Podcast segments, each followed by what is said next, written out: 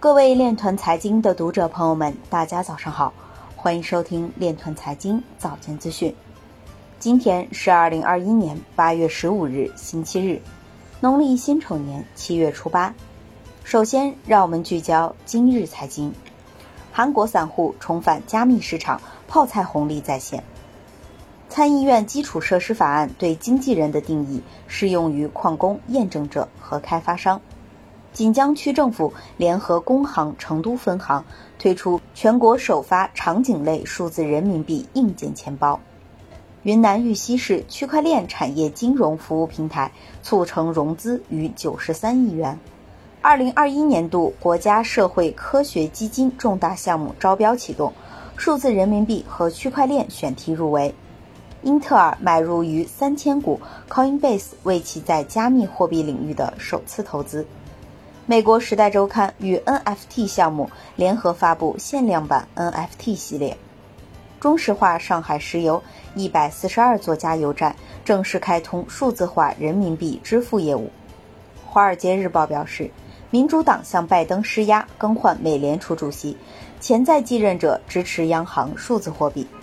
艾瑞咨询表示，数字货币通过第三方支付兑换流通已有政策铺垫。今日财经就到这里，下面我们来聊一聊关于区块链的那些事儿。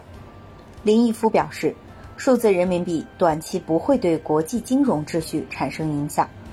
八月十四日消息，据北京大学国家发展研究院官方公众号消息，北京大学新结构经济学研究院院长、国发院名誉院长、南南合作发展研究院院长林毅夫教授。